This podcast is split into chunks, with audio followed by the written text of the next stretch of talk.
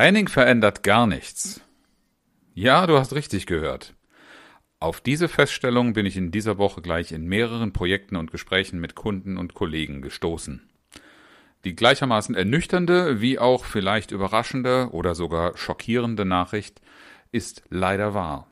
Woran liegt das? Und vor allen Dingen, was kannst du dafür tun, dass deine Veränderungsprojekte lohnende und nachhaltige Investitionen für deine Kunden werden? Darum soll es in dieser Episode gehen. Los geht's. Herzlich willkommen zu Trainer Talk, dem Podcast für alle, die souverän und erfolgreich als Trainer und Coach werden wollen. Ich bin Oliver Bayer und entwickle Führungskultur und Teamarbeit in Unternehmen. In diesem Podcast findest du Tipps, Denkanstöße, Einblicke in meine Arbeitsweise und hoffentlich ganz viel Inspiration für deine Entwicklung als Trainer und Coach. Schulst du noch? Oder wirkst du schon? Das ist vielleicht die Kernfrage, die du dir stellen solltest. Denn allzu oft höre ich immer noch, so in diesem Verständnis, ohne dass der Begriff der Schulung selbst äh, so sehr von Kollegen benutzt wird, aber auf Kundenseite kommt der schon sehr häufig. Und das lockt uns vielleicht in die Falle, allzu sehr in Hochschul- oder Schulmanier zu dozieren, unter Beweis zu stellen, was für tolle Fachexperten wir sind und aus dem Blick zu verlieren, dass solche Maßnahmen üblicherweise einem Veränderungsziel dienen. Und genau darum geht es mir. Ich habe die Woche mit einem Projekt zu tun gehabt, mit dem ich mich gar nicht wohlgefühlt habe. Es ist auch am Schluss nicht bei mir geblieben. Ich habe das weitergereicht, indem es wirklich darum ging, dass ein Unternehmen seine Mitarbeiter in einer bestimmten Art und Weise schulen wollte. Und dieses Schulungsverständnis, das scheitert schon an ganz, ganz vielen Stellen. Und Scheitern heißt für mich in diesem Fall, du gibst zwar gut bereitete, vorbereitete und gut gemeinte Dinge zum Besten, aber du achtest nicht auf die wesentlichen Wirkparameter, die wir doch eigentlich in unserem Beruf mit der Muttermilch aufgesogen haben sollten. Ich habe von daher eine gewisse Allergie, wenn ich höre, was ich Leuten beibringe oder wie ich sie schule. Es geht mir nicht darum, Fachinhalte oder Fachwissen, Expertise als überflüssig zu erklären. Aber damit alleine ist es eben nicht getan. Ich habe zu oft erlebt, dass Kunden nicht mehr bereit waren, in eine Entwicklungsmaßnahme zu investieren, weil sie nicht davon überzeugt sind, dass Trainings etwas bringen. Ganz im Sinne des, der Aussage am Anfang dieser Episode. Training verändert gar nichts. Wenn wir es nämlich nur auf der Ebene des Trainings machen, selbstverständlich gehört zu Training nicht nur eine Inhaltspräsentation, sondern auch eine gewisse Methodik, etwas zu vermitteln. Aber der Kontext, in den das eingeordnet wird, das Ziel, warum ein Unternehmen so etwas anbietet, warum man auf die Idee kommt, uns zu engagieren, uns ins Haus zu holen und als Begleiter eines solchen Veränderungsprozesses zu engagieren. Das sollte transparent sein, das sollte allen klar sein. Und immer dann, das passiert leider immer wieder, wenn ich mit einem Kunden, wenn ich mit einem Ansprechpartner auf Seiten des Kunden nicht in diese Ebene reinkomme, fühle ich mich nicht wohl, denn ich bin ja im Grunde nur im eigenen Dafürhalten wirksam, wo das Ganze hinführen soll. Denn viel zu oft haben selbst die Seminarausschreibungen der firmeninternen Akademien keine Aussagen dazu, warum dieses Training sinnvoll ist, warum es nötig ist und wozu es im Ergebnis führen soll. Und dabei ist es im Grunde ganz einfach, wenn du dich an den Leitfaden der Kommunikation hältst, wie wir ihn auch in Trainings ganz gerne zum Besten geben, nur oft genug nicht an uns selber anwenden. Der Leitfaden, von dem ich rede, den wirst du vielleicht schon mal gehört haben, manifestiert sich in der Aussage, gedacht ist nicht gesagt, gesagt ist nicht gehört, gehört ist nicht verstanden, verstanden ist nicht einverstanden, einverstanden ist nicht getan. Und getan ist noch lange nicht verändert. Wenn ich mir diese sieben Stationen anschaue, dann sind die natürlich eins zu eins auch auf unser Wirken im Trainings- oder im Beratungs- oder im Coaching-Kontext anwendbar. Fangen wir an bei dem Thema gedacht. Da sind wir auf der Konzeptionsebene, auf der Vorbereitungsebene. Und dann schauen wir uns doch mal an, wie gut die Fähigkeiten sind, ein Seminarkonzept zu Papier zu bringen. In dem ganz klar die Ausgangssituation, eine Zielsetzung, die relevante Zielgruppe, die mit dieser Maßnahme angesprochen und mitgenommen werden soll, äh, beinhaltet, dann welche Inhalte und welche Methoden dahin führen sollen. Ich muss ganz ehrlich sagen, ich habe viele Kollegen kennengelernt, ich habe mit denen gut zusammengearbeitet, aber wenn es auf den Punkt kommt, so etwas zu Papier zu bringen oder in kurzen, knappen Sätzen zu sagen, was ist mein Angebot, was, für wen ist es gedacht und was kommt dabei hinten raus, diese Klarheit hatten offensichtlich ganz, ganz wenige für sich. Deshalb schon in diesem ersten Schritt ist meine, meine Bitte oder auch meine eigene Orientierung, ich äh, arbeite natürlich selber nach diesem Leitfaden vom Grundsatz her, Klarheit im Kopf zu haben, wozu ist das Ganze gedacht? Und mir das nicht selber auszudenken. Gedacht ist aber nicht gleich auch gesagt. Deshalb ist der zweite Schritt in diesem Leitfaden natürlich auch die Frage, die nötige Methodenkompetenz zu haben. Methodenkompetenz in Kommunikation, in Storytelling, in der Aufbereitung der Inhalte, äh, natürlich in den Modellen, in den Theorien, die dem Ganzen zugrunde liegen, was du in der, für die Veranstaltung konzipierst, sie zu visualisieren, geeignete Medieneinsatz zu haben und das didaktisch so aufzubereiten, dass es nicht nur korrekt dargestellt ist, sondern auch nicht nur im Hirn, sondern auch im Herzen, also komplett verankert bei meinem Gegenüber landet. Dafür brauche ich natürlich eine geeignete Methodenkompetenz. Die ist in vielen Bereichen gegeben. Ich kenne viele hervorragende Trainer, mit denen ich auch gute Erfahrungen als Teilnehmer gemacht habe. Jetzt in Online-Zeiten habe ich auch ein paar Mal in Episoden drüber gesprochen, dass das nicht in gleicher Weise auch virtuell immer funktioniert, aber auch da immer besser. Es machen sich ganz, ganz viele Menschen auf dem Weg, die Methodenkompetenz so weit zu erweitern, dass es auch in verschiedenen Setups gelingt. Ja, und dann hast du es gesagt. Dann hast du als Trainer etwas präsentiert, du hast kommuniziert, du hast es in, in Präsentationen oder in unterschiedlichen Medien zum Einsatz gebracht, transferiert. Dann ist aber noch die Frage, wie in der Kommunikation, da gehört nicht nur ein Sender rein, sondern auch ein Empfänger, jemand, der es gehört hat. Gesagt ist noch lange nicht gehört. Ein Grundsatz in der Führung, der leider oft genug ignoriert wird, aber selbstverständlich auch im Training gilt. Das heißt, der Rahmen, in dem das Gesagte aufgenommen werden muss, ist zum Beispiel eine ganz, ganz wichtige Sache, die jetzt gerade im virtuellen Bereich schwierig genug geworden ist. Und deine ganze Gestaltung darf darauf zielen, die Aufmerksamkeit deiner Teilnehmer zu haben. Und Aufmerksamkeit ist nicht das Trainieren von Ausdauer im Sinne von länger zuhören können, sondern denjenigen so zu beschäftigen, dass er auch wirklich in den Inhalten arbeitet, dass es in, nicht nur in seinem Kopf rumort, sondern dass er auch die Gelegenheit zur Interaktion bekommt, sich gefragt fühlt und sich auch äußern sollte. Und das Ganze durch eine Methodik, die auch dafür sorgt, dass eine gute Energie da ist, damit dir die Teilnehmer nicht nach dem halben Tag sagen, wie anstrengend das ist und dass sie nach der Pause im Grunde gar keine Lust haben, noch nochmal durch eine solche Tour zu gehen. Es kommt also sehr, sehr stark auf dein Teilnehmermanagement an. Im Online-Bereich, aber selbstverständlich auch im klassischen Einsatzbereich. Das ist einer der Gründe, warum ich PowerPoint im Seminarraum nur sehr, sehr äh, dosiert einsetze.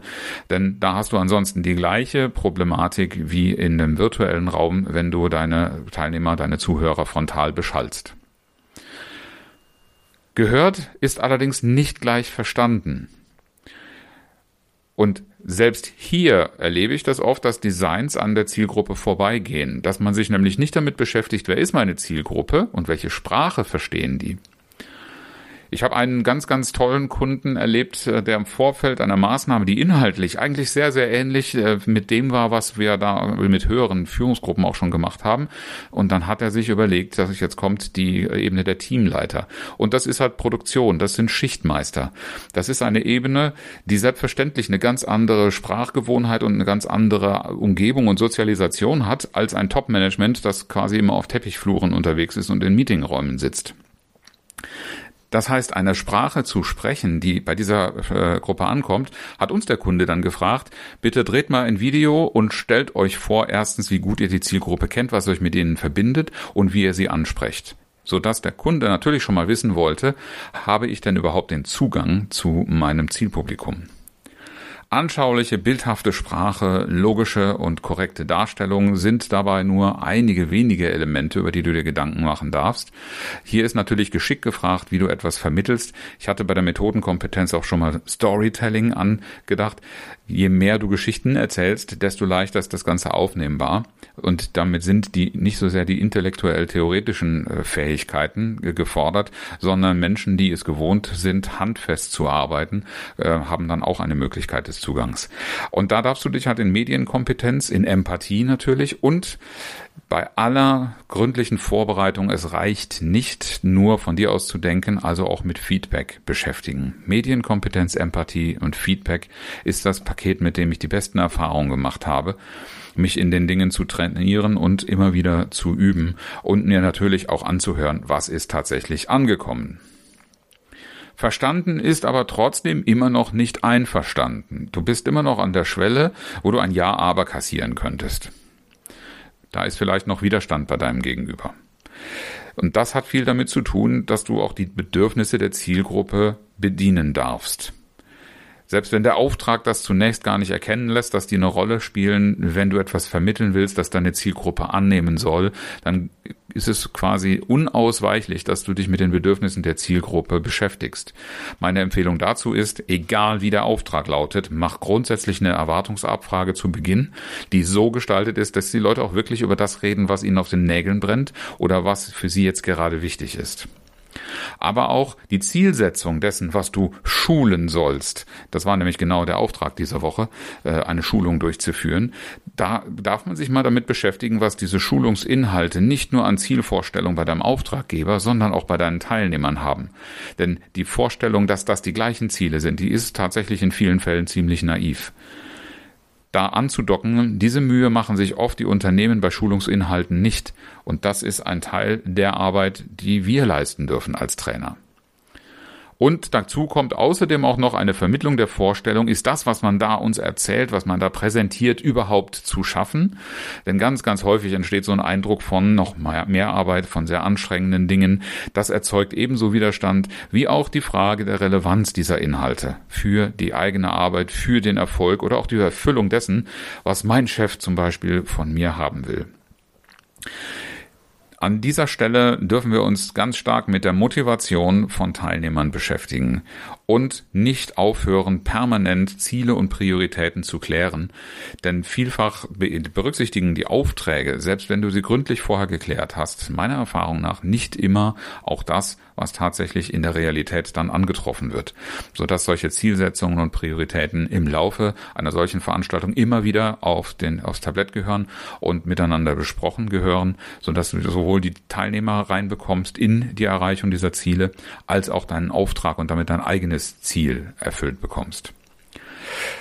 Ja, wenn du das alles gemacht hast, dann wirst du vielleicht auch noch in die nächste Ebene reinkommen. Denn wir haben zwar jetzt vielleicht verstanden und einverstanden erreicht, aber einverstanden ist noch lange nicht getan.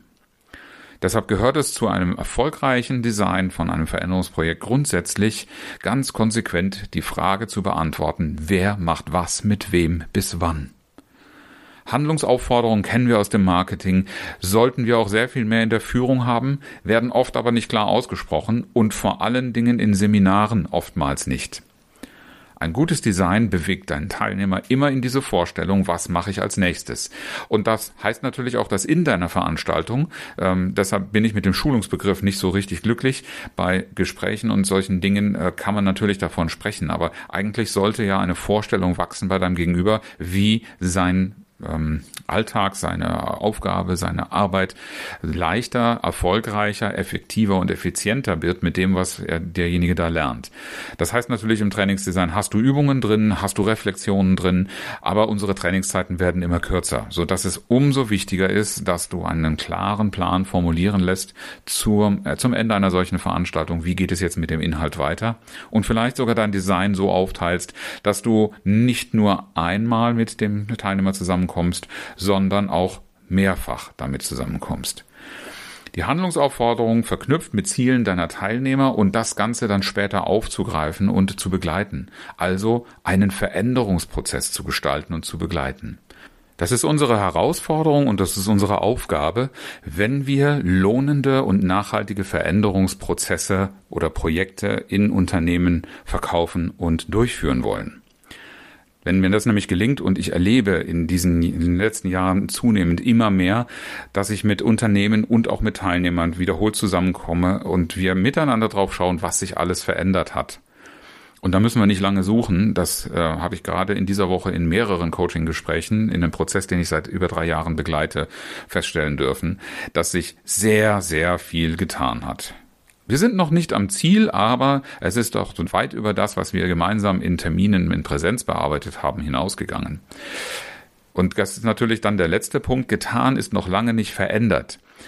Es ist selten, dass aus dem Seminar jemand rausgeht und nicht so genau weiß, was er jetzt oder sie jetzt tun soll. Da ist eigentlich in dem Moment eine große Klarheit. Aber es gibt ja dieses böse Löschprogramm nach Seminaren, wo ich am, am Montag quasi nach dem Wochenendseminar dann anfange und der Alltag mich einholt und ich ganz, ganz schnell vergesse, was ich eigentlich auch im Alltag verändern wollte, was ich jetzt in dem Seminar, in der Schulung oder wie auch immer ihr das dann nennt, ähm, tatsächlich gelernt habe.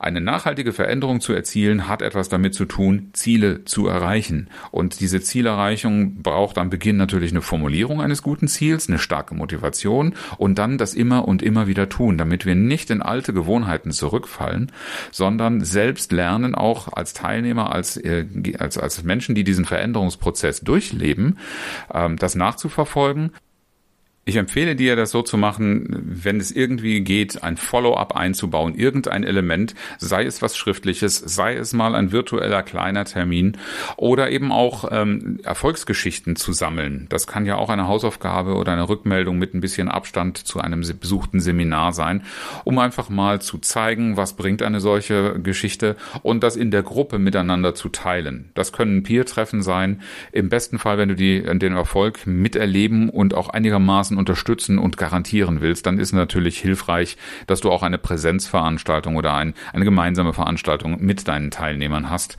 um sichtbar zu machen, um es zu fördern und die Veränderung nachhaltig zu gestalten. Also, gedacht heißt Klarheit im Kopf. Gesagt heißt Methodenkompetenz entwickeln als Trainer. Gehört heißt achte auf dein Teilnehmermanagement. Verstanden heißt deine Medienkompetenz, deine Empathie und dein Feedback sicherzustellen, dass ankommt, was gemeint war. Einverstanden heißt, das Ganze anzuknüpfen an die Motivation und permanent zu klären, welchen Zielen und welchen Prioritäten dienen die Dinge, die wir jetzt daraus machen. Getan heißt Veränderungsprozess gestalten, für Handlungen, für Umsetzung sorgen und das Ganze begleiten. Und die Veränderung erreichen, verändert heißt, gestalte den Prozess so, dass du über Follow-up, über Success Stories, über Monitoring und Messungen von Ergebnissen auch tatsächlich die Veränderung im Auge behältst und für andere sichtbar machst. Denn auf die Art und Weise hat die Veränderung auch die Chance, eine große Dynamik zu entwickeln. Denn, und dann kommen wir zum Abschluss zum äh, inspirierenden Zitat, das ich heute von Vincent van Gogh mitgebracht habe. Wandlung ist notwendig wie die Erneuerung der Blätter im Frühling.